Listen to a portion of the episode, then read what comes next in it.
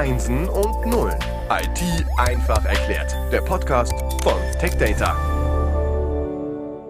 Herzlich willkommen zum Podcast Einsen und Nullen IT einfach erklärt. Wir starten heute einen neuen Schwerpunkt mit dem Thema IoT das Internet der Dinge, Internet of Things, darum geht's heute. Präsentiert wird dieser Schwerpunkt von Hitachi Vantara und Lenovo, zwei große Unternehmen, die in diesem Bereich unterwegs sind. Und dementsprechend haben wir auch zwei Gäste. Einmal Paul Höcherl von Lenovo. Paul, erstmal hallo. Hallo in die Runde. Ich muss dich, glaube ich, gar nicht weiter vorstellen, weil du bist bekannt in diesem Podcast. Du bist, ja, der erste Gast gewesen. Du bist äh, ja äh, was ganz Besonderes für mich, weil du halt damals so mutig warst, überhaupt mitzumachen. Du bist auch in der Episode, in unserer Jubiläumsepisode zu hören. Also schön, dass du da bist. Und dabei ist Christian Dornacher von Hitachi Vantara. Christian, dich kennen wir noch nicht. Du darfst dich vorstellen.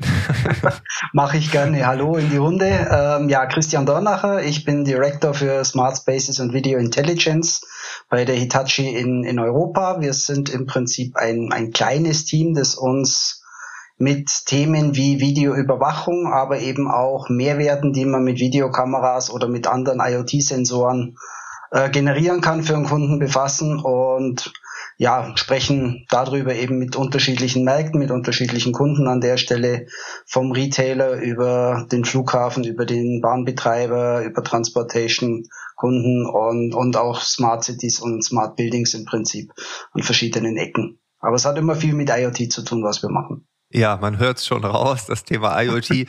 Das schaffen wir jetzt nicht in zwei Episoden. Wir haben ein bisschen mehr Zeit, das ist wichtig. Also du hast schon gezeigt, welche Bandbreite es gibt. Bevor wir da tiefer eintauchen, bevor wir in diese einzelnen Bereiche reinschauen, ist natürlich die erste Frage, was bedeutet das überhaupt, IoT, das Internet der Dinge, Internet of Things? Gibt es da so eine Definition oder haben wir jetzt gleich unsere eigene? Wie würdet ihr da vorgehen? Also IoT für mich heißt eigentlich nur, dass ich unterschiedlichste Geräte miteinander vernetze.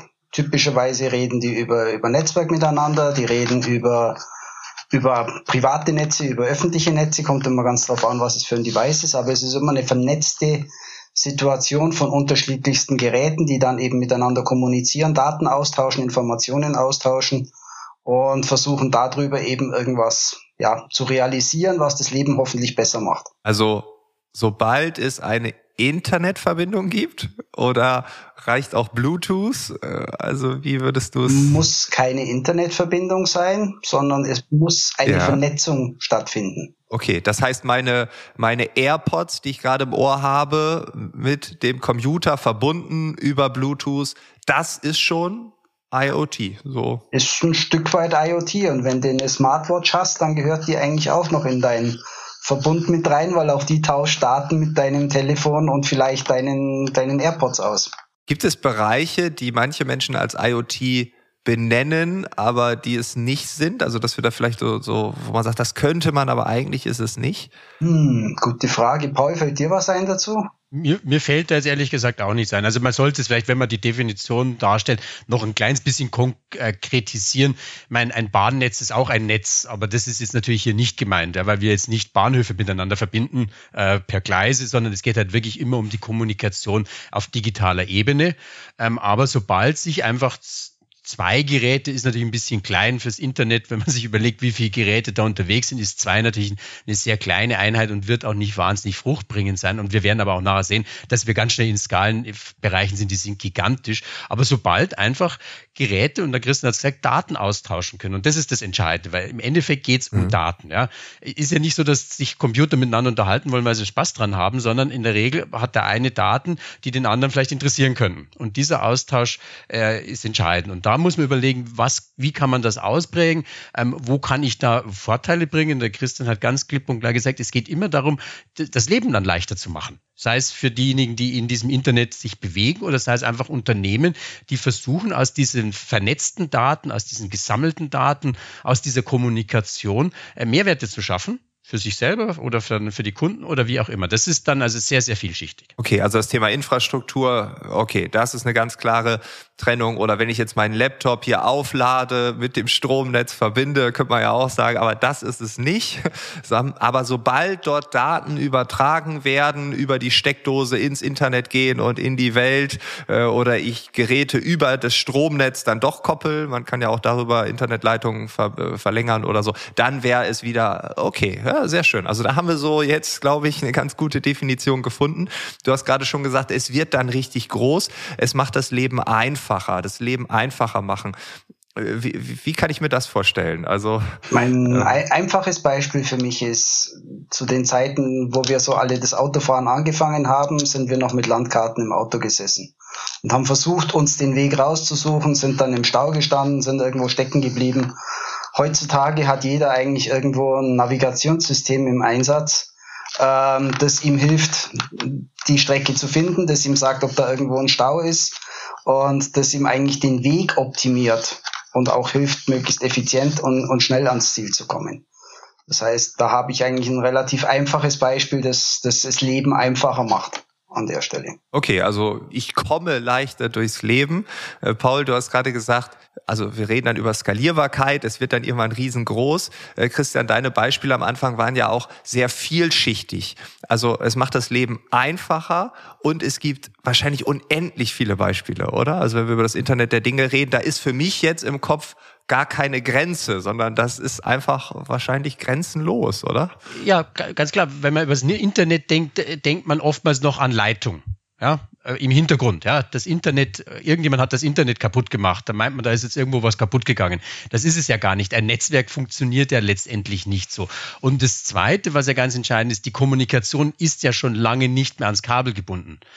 Und ja, ist ja vorher schon angesagt worden, es kann Bluetooth sein, es kann äh, Wireless sein, es kann auch Telefon sein, wie auch immer. In der Regel werden die Daten dort an, äh, digital übertragen. Und das ist sicherlich auch so ein entscheidender Punkt. Das hat was mit, mit IT zu tun im Endeffekt. Und dann kann man sich sehr überlegen, was haben wir denn für Skaleneffekte? Gerade die, die Pandemie hat jetzt gezeigt, dass der Bedarf an Endgeräten immer größer geworden ist, weil wenn eine ganze Familie zu Hause sitzt, ist es vielleicht nicht mehr ganz so geschickt, wenn die sich alle einen Computer teilen.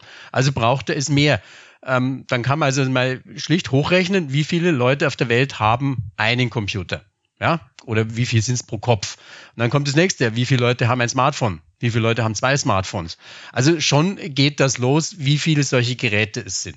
Der nächste Punkt ist alles, was eine Videokamera ist bringt Daten äh, zustande. Man mag an Sensoren denken, an Autos. Wie viel Daten produzieren die? Also da, da, da sieht man plötzlich, muss bloß gefühlt die Augen aufmachen oder sich ein bisschen Fantasie machen, wo werden überall theoretisch Daten produziert. Und all das ist irgendwo ein Internet of Things. Ja, oder ist, ist das Gesamtbild, wenn man so will, wenn man von einer Gesamtheit reden will. Bloß mit der Gesamtheit kann man relativ wenig anfangen. Man muss sich auf die Bereiche konzentrieren, stürzen, äh, wo man sagt, da kann ich jetzt vielleicht was rausholen. Das ist der Bereich, der mich interessiert. Ja, und, und die hohe Kunst ist wirklich aus diesen ganzen Daten, die ich einsammeln kann, von diesen ganzen Geräten, dann wirklich einen Mehrwert zu generieren. Das ist das, wo die Firmen eigentlich dann interessant sind. Und wenn wir da ein Beispiel nehmen, Einzelhandel zum Beispiel, für die ist es spannend zu wissen, wie verhalten sich denn meine Kunden im Laden? Mit welchen Produkten interagieren die? Ähm, wo habe ich vielleicht Bereiche, wo ich einen Hotspot habe oder wo muss ich denn meine, meine Werbeartikel platzieren, damit ich eine möglichst große Masse an Leuten erreiche? Dann ist das für den Einzelhändler natürlich ein ganz spannendes Thema. Und an der Stelle muss der Einzelhändler auch ein bisschen schauen, dass er eben den, den Anschluss zu diesen ganzen großen Online-Diensten wie eine Amazon oder eine HelloFresh oder wie sie alle heißen, hält, um eben auch konkurrieren zu können. Es ist heute nicht mehr die Frage, ob es Edeka gegen Rewe ist, sondern es ist eigentlich Online-Händler gegen klassischen Retailer in ganz vielen Sachen. Und IoT kann diesem Retailer zum Beispiel eben helfen, die Einsicht in die Kunden zu kriegen, mehr über seine Kunden zu erfahren und damit eben auch effizienter, kostengünstiger und mit einer höheren Marge zu arbeiten. Aber können wir, wenn wir dieses Beispiel nehmen, ich kaufe zum Beispiel eine Hose, so, und das kann ich ja jetzt äh, im e, also E-Commerce, ähm, ist ein Weg, um zu einer passenden Hose zu kommen. Ich bestelle mir zehn Stück und irgendeine wird wohl passen. Da sagt der Einzelhändler, ja, komm doch lieber in meinen, in meinen Laden, dann kannst du direkt anpassen, ich kann schauen, ich kann dir helfen, ich kann dich beraten. Ähm, Und mir ist aufgefallen, es gibt dann oft diese Schwarz-Weiß-Diskussion, so entweder Einzelhandel oder Online-Shop.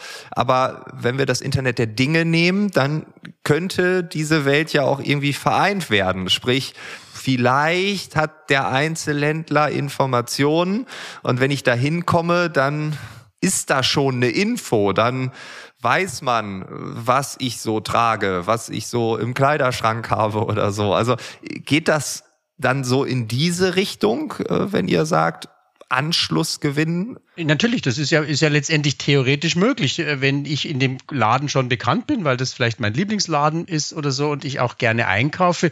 Und gerade, ich meine, ich habe selber eine Tochter in, in einem entsprechenden Alter, die sind jetzt froh, dass sie mal wieder gemeinsam einkaufen gehen können. Das ist schon mal etwas, was ein Mehrwert für den Laden ist. Aber wenn man einfach sich überlegt, sie haben sich vielleicht schon zu Hause das ein oder andere angeschaut. Jetzt machen sich die Mädels auf den Weg in den Laden. Äh, der Laden kriegt die Daten mit, weiß, äh, das junge Fräulein hat sich diese Hose oder dieses T-Shirt angesehen, kriegt die Information schon und kann dann am Ladeneingang schon entsprechend begrüßt werden. A, mit Namen vielleicht und B, hat äh, die Verkäuferin in der richtigen Größe das, die Kleidung schon herausgezogen. Dann macht so ein Einkauf ja vielleicht auch mehr Spaß. So kann ein Einzelhändler die Leute auch wieder an sich binden. Und wie du gesagt hast, es geht ja nicht um, um Schwarz-Weiß. Es gibt ja verdammt viele Gründe, online gewisse Dinge zu bestellen, weil es schlicht gar keinen Laden mehr dafür gibt. Weil es aus, ich denke an Oldtimer-Schrauber, die kriegen das ja gar nicht mehr. Die geben ja nicht in die Tankstelle und kauft sich sowas.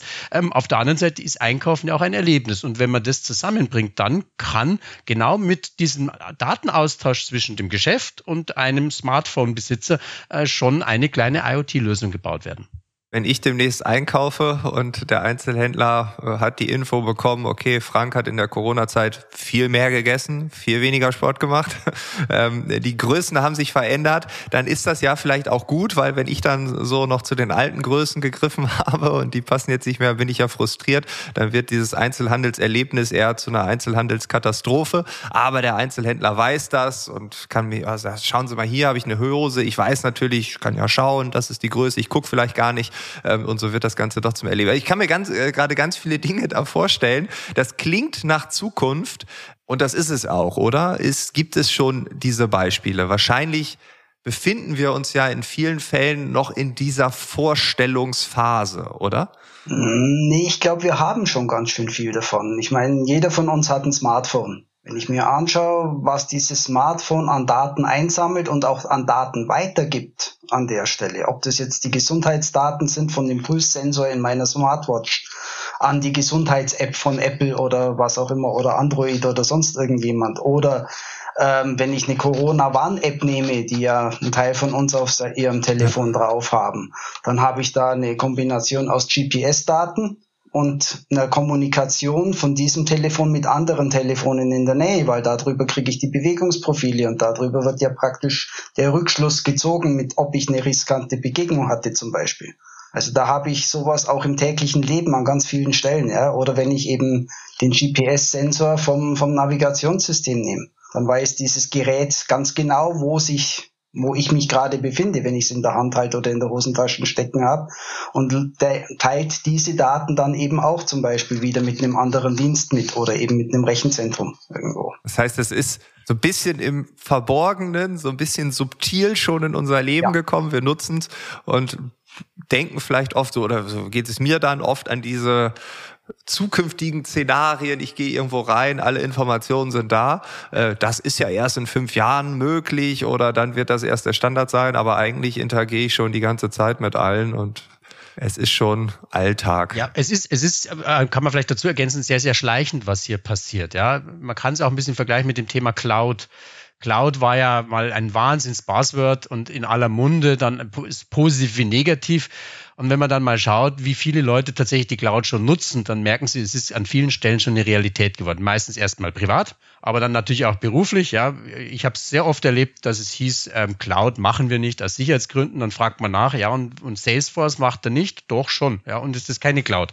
Und genau so ist es. Ja, wie wir es jetzt gerade gesagt haben, es ist ähm, insofern gerade momentan wieder ein unglaubliches Buzzword, weil das in, in, in unserem Umfeld, in dem wir arbeiten, momentan eines der Hype-Themen schlechthin ist, weil weil sich gerade momentan Möglichkeiten ergeben, die es vielleicht so noch nicht gegeben hat. Aber es ist tatsächlich nichts komplett Neues. Und wie es der Christian ja schön ausgeführt hat, es ist tatsächlich schon Realität an vielen Stellen. Cool.